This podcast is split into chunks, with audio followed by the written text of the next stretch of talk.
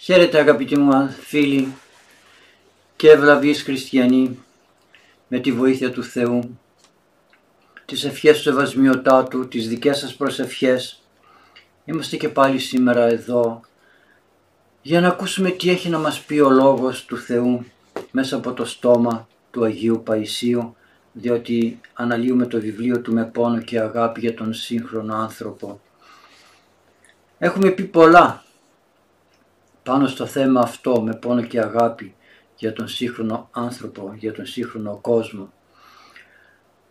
Αλλά πόσο κατανοούμε αυτά τα οποία λέμε, πόσο μπορούμε να συνειδητοποιούμε και να αλλάζουμε την ζωή μας σύμφωνα με αυτά που ακούμε; Και να μην ακούμε κάποια πράγματα μόνο για να τα ακούμε και μετά τα αφήνουμε. Δεν τα κάνουμε βίωμα ζωής. Λέμε τι ωραία τα είπε, τι ωραία ήταν, τι όμορφα τούτο, τι όμορφο εκείνο, αλλά στη ζωή μας όμως μένουν μακριά. Και έχω πει και άλλη φορά ότι πολλοί ασχολούμαστε με το να διαβάζουμε κείμενα συγχρόνων Αγίων. Κείμενα που μιλάνε με, με ωραία λόγια, λένε ωραίες συμβουλές, έχουν ωραίες πράξεις, μας προτρέπουν σε ωραίες πράξεις, αλλά είναι τόσο καλό, είναι τόσο ωραίο, είναι τόσο συμφέρον για μας. Αγαπητοί μου, δεν είναι συμφέρον για μας το να διαβάζουμε συνεχώς και συνεχώς συγχρόνων γεροντάδων βιβλία. Δεν είναι συμφέρον για μας. Οι γέροντες καλά κάνουν και τα γράφουν, καλά κάνουν και τα λένε, αλλά όπως το έχω πει και άλλη φορά, είναι ένα κατάντημα για μας. Γιατί είναι κατάντημα, διότι στον κόσμο αυτόν ο Θεός στέλνει προφήτες, στέλνει γερόντους, στέλνει ανθρώπους εμπνευσμένους για να μας ξυπνήσουν, να μας ταρακουνήσουν και να μας πούνε «Ει, τι κάνεις στη ζωή σου, πού πηγαίνεις, πού πορεύεσαι, πώς δουλεύεις, πώς εργάζεσαι». Μα θα πείτε κακό είναι αυτό, όχι. Αλλά τον πρώτο λόγος στη ζωή μας θα έπρεπε να έχει ο λόγος του Θεού. Η Αγία Γραφή. Και το είπα και άλλη φορά.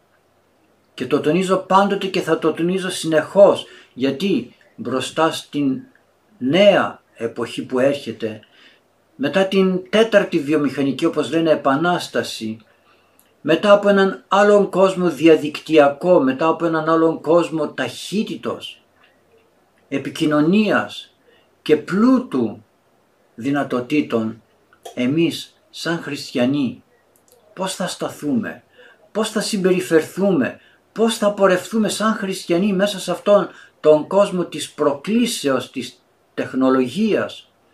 Έναν κόσμο που αξιοποιεί ό,τι υπάρχει σαν γνώση πάνω στην δημιουργία του Θεού και πορεύεται ναι μεν για το καλό των ανθρώπων αλλά ξέρετε πάντοτε όταν κάτι ένας εμπνευσμένος άνθρωπος κατασκευάσει, δημιουργήσει, το κατασκευάζει για τους σωστούς ανθρώπους, για τους νοήμονες ανθρώπους.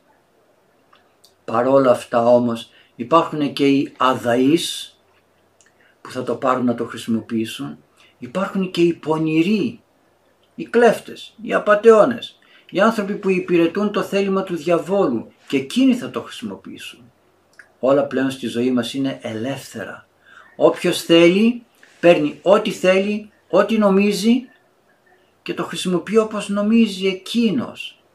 Χωρίς καμία σκέψη, χωρίς καμία αυτοκριτική ώστε να πει αυτό το εργαλείο που χρησιμοποιώ έγινε για αυτή τη δουλειά. Αλλά ο καθένας επιπόλαια και με την πώς να το πω έτσι, με την αίσθηση ότι είναι παντοδύναμος. Αφού μπορώ, αφού μπορώ να έχω κινητό τελευταίας τεχνολογίας, αφού μπορώ να έχω αυτοκίνητο πολυτελείας, αφού μπορώ να έχω διαδίκτυο με υπερβολικές δυνατότητες, αφού μπορώ γιατί να μην το έχω.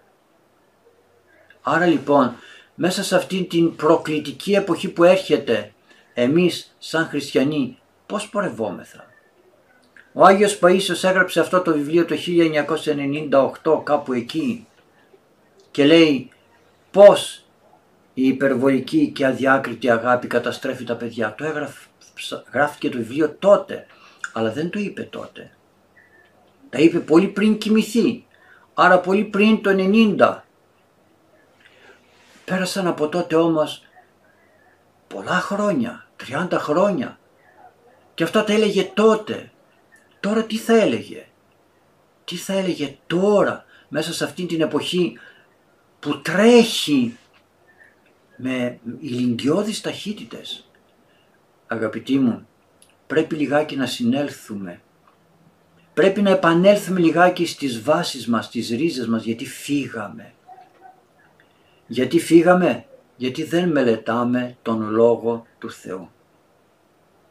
Επιμένω σε αυτό. Αυτό είναι που θα μας σώσει στην νέα εποχή που έρχεται. Ο Λόγος του Θεού. Λέει η Αγία Γραφή ότι στους εσχάτους χρόνους θα έρθουν πολλοί ψευδόχριστοι και ψευδοπροφήτες. Τι νομίζετε, θα έχουν καμιά πινακίδα που θα γράφει εγώ είμαι ψευδόχριστος, εγώ είμαι ψευδοπροφήτης. Όχι βέβαια. Άρα πρέπει να γνωρίζουμε το θέλημα του Χριστού για να διακρίνουμε, για να μπορούμε να διακρίνουμε τι είναι σωστό, τι είναι λάθος. Ναι μεν, οι γεροντάδες μας και οι πνευματικοί μας είναι χρήσιμοι. Όπως πολύ χρήσιμο είναι να πηγαίνουμε και να ακούμε κηρύγματα λόγω Θεού. Εσείς μεν να ακούτε, εμείς δε είμαστε υποχρεωμένοι να λέμε λόγω Θεού, όχι δικό μας λόγο. Προσέξτε, όχι δικό μας λόγο. Δεν σημαίνει ότι ο δικός μας λόγος είναι λόγος Θεού όταν δεν στηρίζεται στην Αγία Γραφή. Την Αγία Γραφή δεν την έχουμε αξιολογήσει έτσι όπως θα έπρεπε να την αξιολογήσουμε. Ο Άγιος Παΐσιος λέει εδώ πέρα να μην δείχνουμε ιδιαίτερη αγάπη στα παιδιά γιατί αυτό το, τα αχρηστεύει. Μας ξυπνάει γιατί θα έπρεπε πολύ νωρίτερα εμείς να το είχαμε προσέξει. Αλλά δεν το προσέχουμε αφού δεν μελετούμε Αγία Γραφή. Την έχουμε αφήσει στην άκρη. Ποιος από εμά μελετάει τον Λόγο του Θεού για να μπορέσει να πορευθεί στη ζωή του; Και όμως, και όμως, ούτε εμείς οι ιερείς, ούτε εσείς οι λαϊκοί, ούτε κανένας δεν στηρίζει την πνευματική του ζωή πάνω στον Λόγο του Θεού.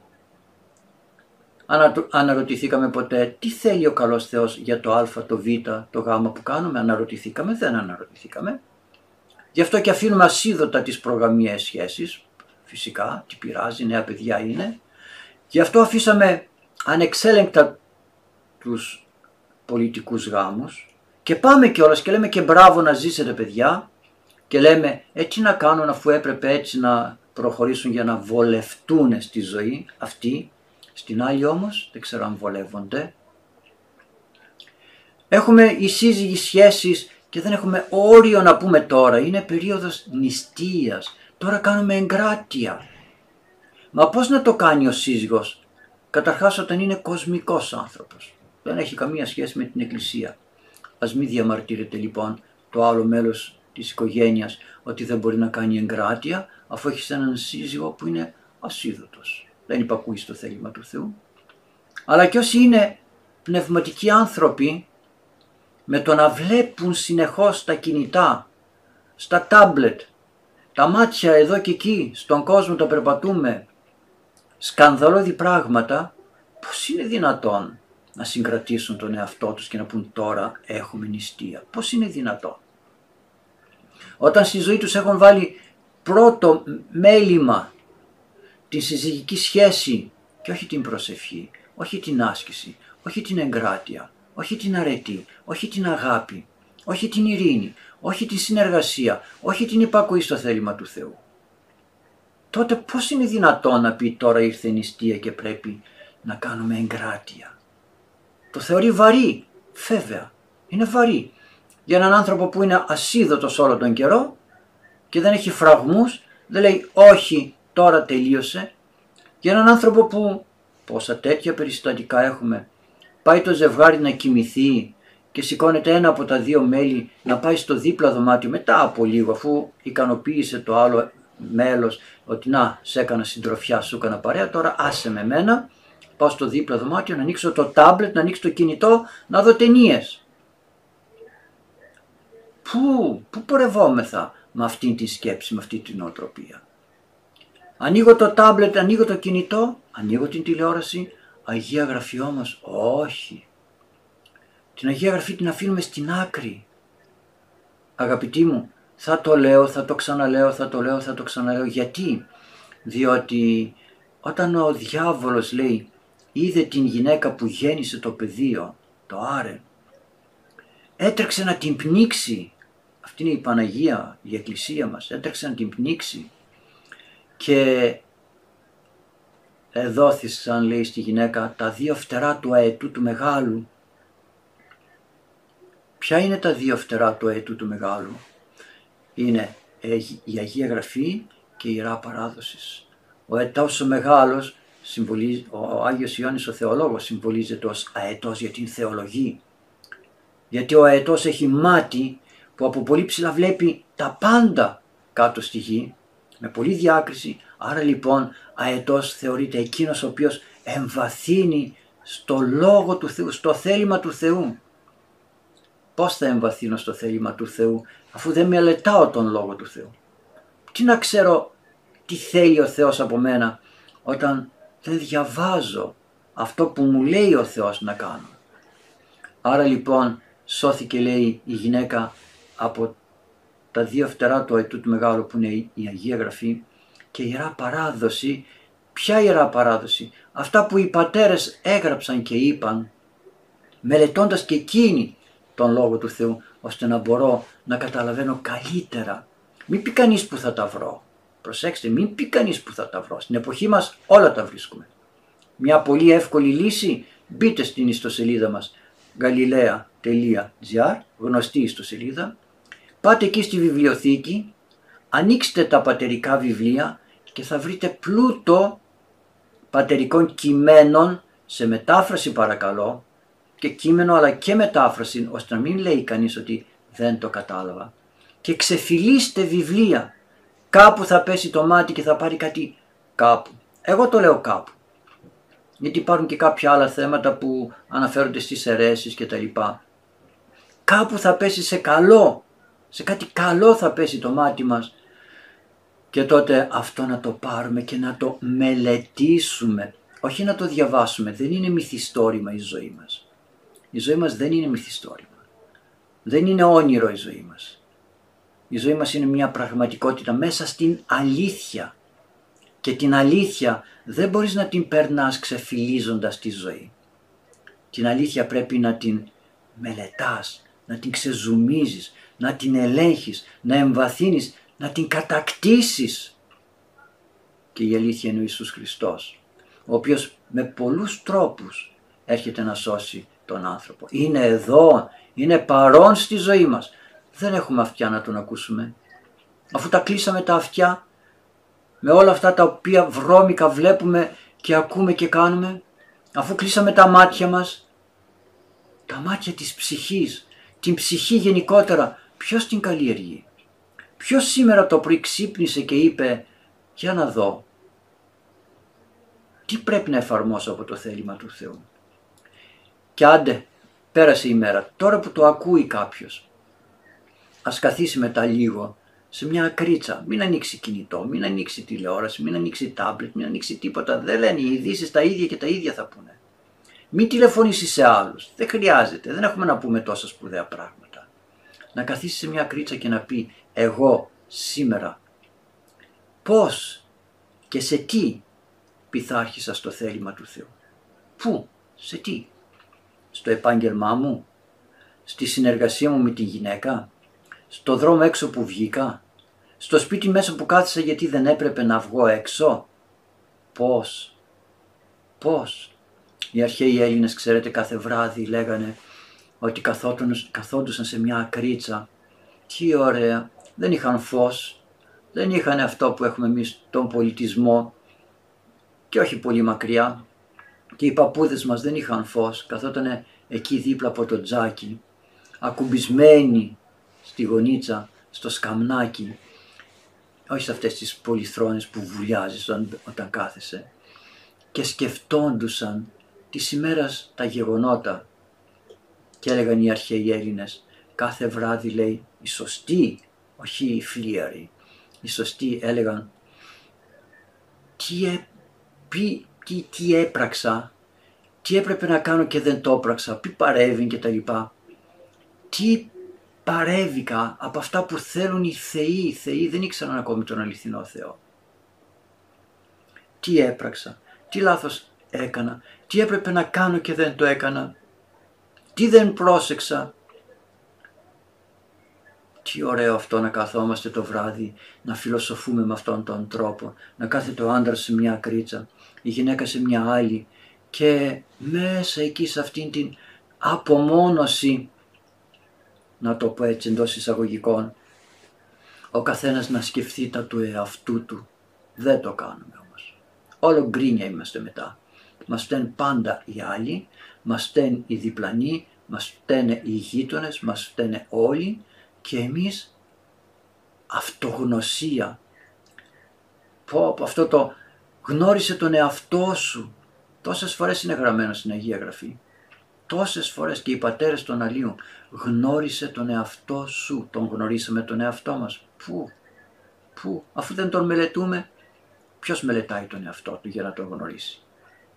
Άρα λοιπόν, ας προσέξουμε αγαπητοί μου, ας ετοιμαστούμε γιατί, ξέρετε, αυτόν τον καιρό που έχουμε αυτές τις ευκολίες και αυτές τις ανέσεις, πώς θα μπορέσουμε εμείς σαν χριστιανοί να σταθούμε, θα ζήσουμε, θα ζήσουμε, όποιοι ζήσουν βέβαια, εντάξει, έτσι λέμε, όποιοι ζήσουν, αλλά εμείς σαν χριστιανοί, πώς θα σταθούμε, γιατί ο δρόμος ο δικός μας οδηγεί προς τον παράδεισο, άρα δεν πρέπει να ξέρουμε αν στεκόμαστε καλά.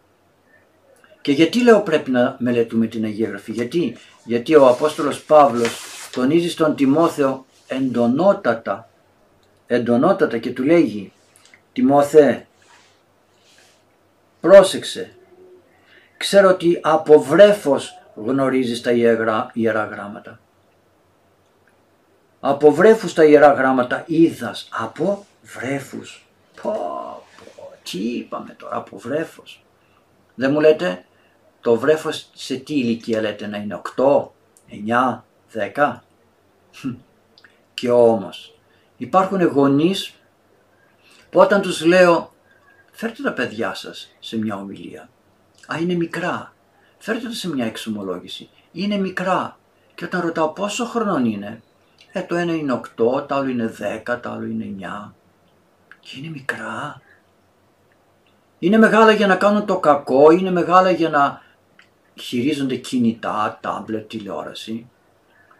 Να παίρνεις τηλέφωνο στο σπίτι και να το σηκώνει πρώτος ο πιτσιρίκος ή η πιτσιρίκα. Τι δουλειά έχει να σηκώνει τηλέφωνο το παιδάκι; Τι δουλειά έχει να σηκώνει τηλέφωνο το παιδάκι; Μ; Πού είναι ο φραγμός; Πού είναι εκείνη η ωραία παιδαγωγία που τα παιδιά δεν μπορούσαν να κάνουν ό,τι θέλουν; Μία φορά θα το κάνει από... από νοσταλγία να σηκώσει και εκείνο το τηλέφωνο. Δυο φορές θα το κάνει. Όταν όμως μπει η σωστή παιδαγωγία, stop. Εκεί θα σταματήσει. Το κακό δεν μπορεί να γίνεται πολλές φορές εάν το παιδαγωγήσουμε. Το δις εξαμαρτίν ουκανδρό σοφού. Δεν ήταν τυχαίο. Το να κάνεις δυο φορές το ίδιο λάθος αυτό δείχνει ότι δεν είσαι σοφός άνθρωπος. Είσαι επιπόλαιος. Δεν ξέρεις να παιδαγωγείς δεν ξέρεις να φροντίζεις τον εαυτό σου. Γνωρίζεις λοιπόν τα Ιερά Γράμματα. Ποια Ιερά Γράμματα; Στον Τιμόθεο. Τι Ιερά Γράμματα είχαν εκείνη την εποχή. Τα δυνάμενα, τα δυνάμενα σε σοφίσε. Αυτά που μπορούν να σε κάνουν σοφό. Προσέξτε, να σε κάνουν σοφό.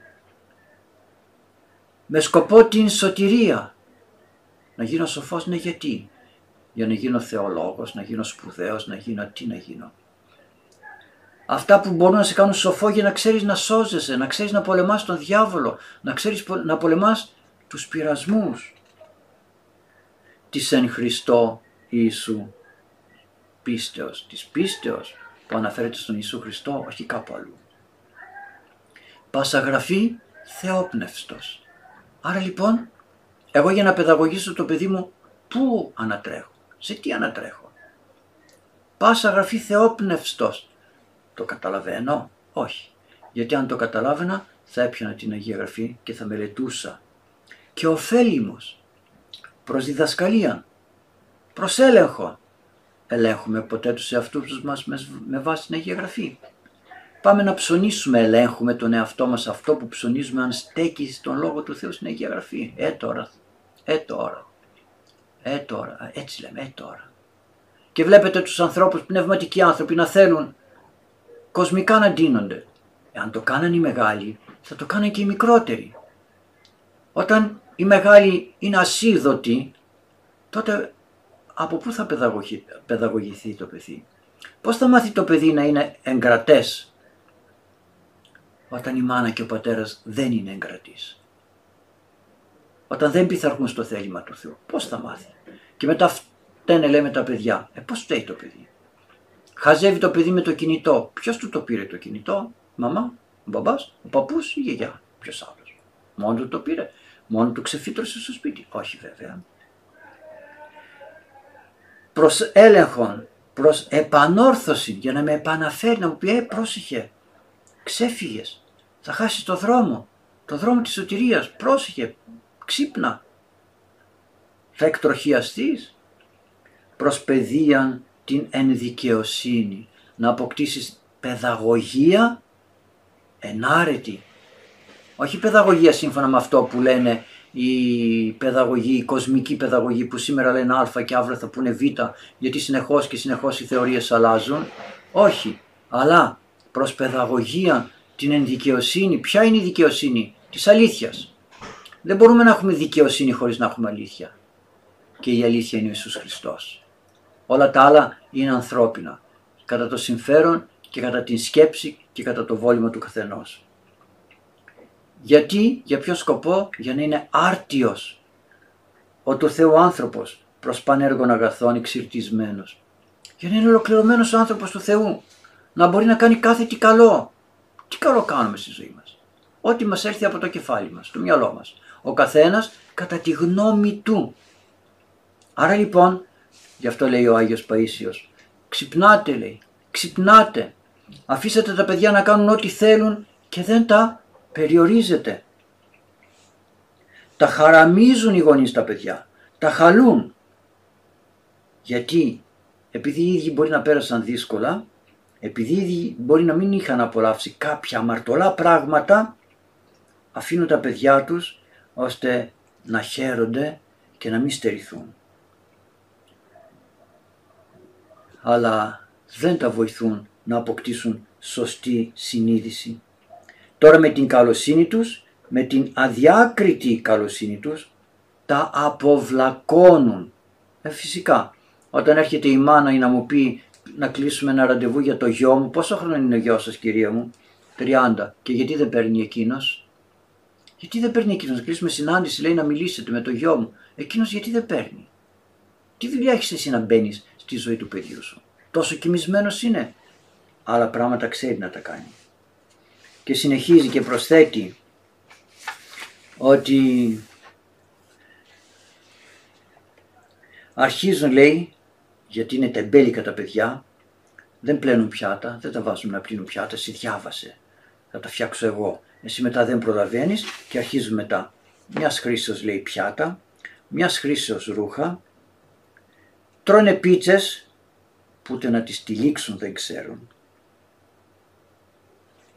Και έτσι γίνονται τελείως άχρηστοι οι άνθρωποι.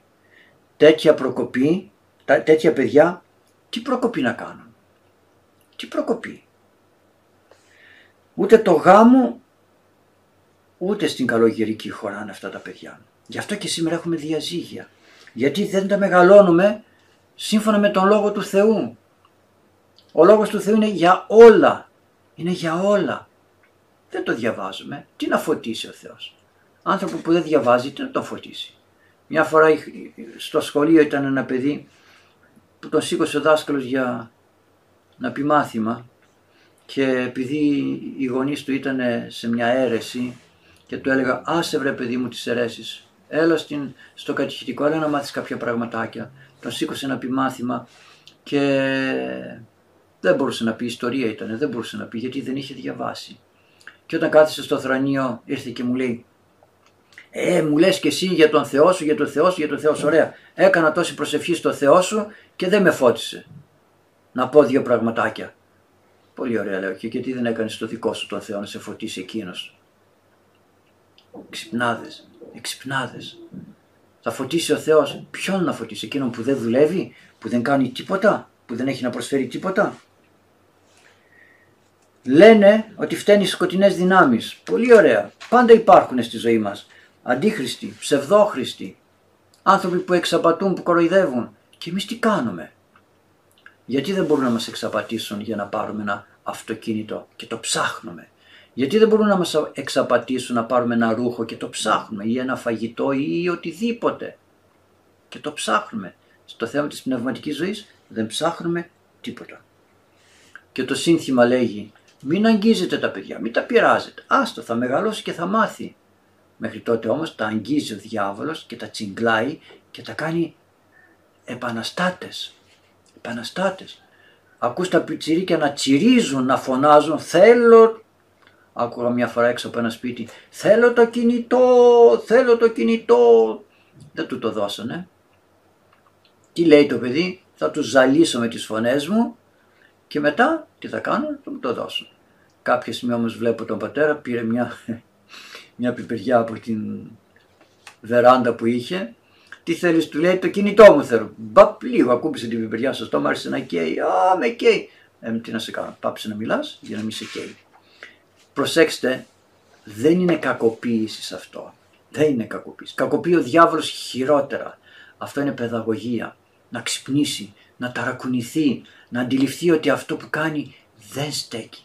Δεν είναι καλό. Δεν είναι ωραίο. Η μάνα και ο πατέρας πρέπει να έχουν στοργή και αγάπη προς το παιδί, αλλά όχι ασυδοσία. Όχι ό,τι θέλει το παιδί να του το δώσουμε.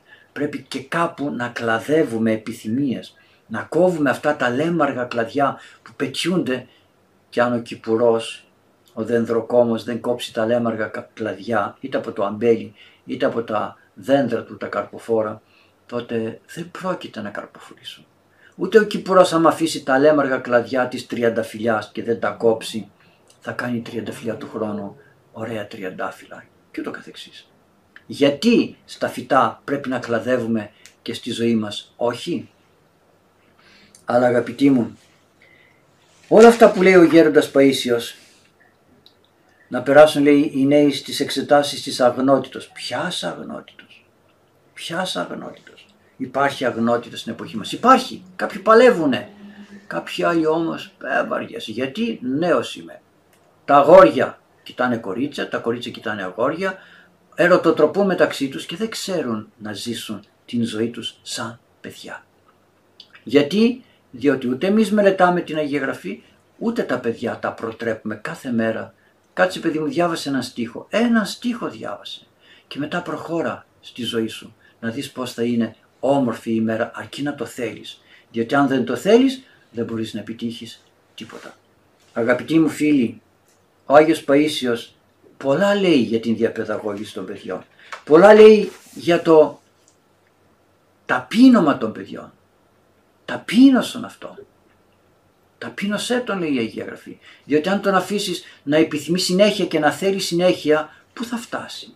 Γι' αυτό και τα παιδιά σήμερα δεν χορταίνουν με τίποτα. Αγαπητοί μου, ας προσέξουμε. Η εποχή που έρχεται είναι μια πρόκληση πολιτισμού, ανέσεων, ευκολιών, αλαζονίας κιόλας, ε. Μπορώ, δεν έχω ανάγκη κανέναν, μπορώ, προχωρώ. Ναι, αλλά η ζωή όμως κάποια στιγμή γίνεται υποχείριο του διαβόλου όταν εμείς δεν τη χρησιμοποιούμε σωστά και τότε πέφτουν οι παγίδες. Λοιπόν, αγαπητοί μου, εγώ το είπα. Όποιος δεν το κάνει δεν μπορεί να έχει δικαιολογία και να πει δεν το ήξερα. Ποιο, το να αρχίσει να διαμορφώνει τη ζωή του σύμφωνα με τον Λόγο του Θεού. Να μελετάει και δεν υπάρχει περίπτωση να μελετήσω κάτι και να μην με βοηθήσει μέσα στην ημέρα. Δεν υπάρχει τέτοια περίπτωση. Άρα λοιπόν να αρχίσουμε να μελετούμε τον Λόγο του Θεού ώστε να διαμορφώσουμε την ζωή μας σε αυτόν τον καινούριο κόσμο που έρχεται στην τέταρτη βιομηχανική επανάσταση όπως λένε να διαμορφώσουμε τον εαυτό μας και να ξέρουμε πού είναι η θέση μας. Πού είναι η θέση μας. Στην τρέλα του πολιτισμού ή στην ταπείνωση του καλού Θεού. Αγαπητοί μου, αυτά είχαμε να πούμε για σήμερα με τη βοήθεια του Θεού. Πρώτα Θεός καλή συνάντηση όσοι μπορείτε την επόμενη Πέμπτη, όσοι έχετε τη δυνατότητα την Κυριακή στην ομιλία που κάνουμε με τους νέους και τα νέα ζευγάρια, μια και γίνονται όλα διαδικτυακά, μπορούν όλοι να τα παρακολουθήσουν, δεν υπάρχει περιορισμός. Άρα λοιπόν έχουμε δυνατότητες να ακούμε και μπείτε στην ιστοσελίδα μας. Πάρτε και κανένα βιβλίο, διαβάστε και κανένα βιβλίο. Μην πείτε εγώ τα θέλω σαν να το έχω μπροστά μου σαν βιβλίο. Ε, πού θα το βρεις; Πήγαινε αγόρασε. Μπορείς να το βρεις. Γιατί σε βάζει ο πειρασμός και σου λέει, Ε, τώρα αυτό δεν σε βολεύει. Καλύτερα να έχεις βιβλίο μπροστά σου. Ωραία, πήγαινε πάρτο. Έτσι σου βάζει να γίνεται, να κάνεις αναβολή και να μην πηγαίνεις ποτέ να πάρεις βιβλίο για να διαβάσεις. Αγαπητοί μου, να σας ευλογεί ο καλός Θεός και καλή συνάντηση πρώτα ο Θεός την επόμενη Πέμπτη για όσους μπορούν. Και να σας ενημερώσω Χριστούγεννα, πρώτο ο Θεός, πρωτοχρονιά και Θεοφάνεια θα λειτουργήσουμε τον Ιερό Ναό με 25 άτομα μόνο μέσα.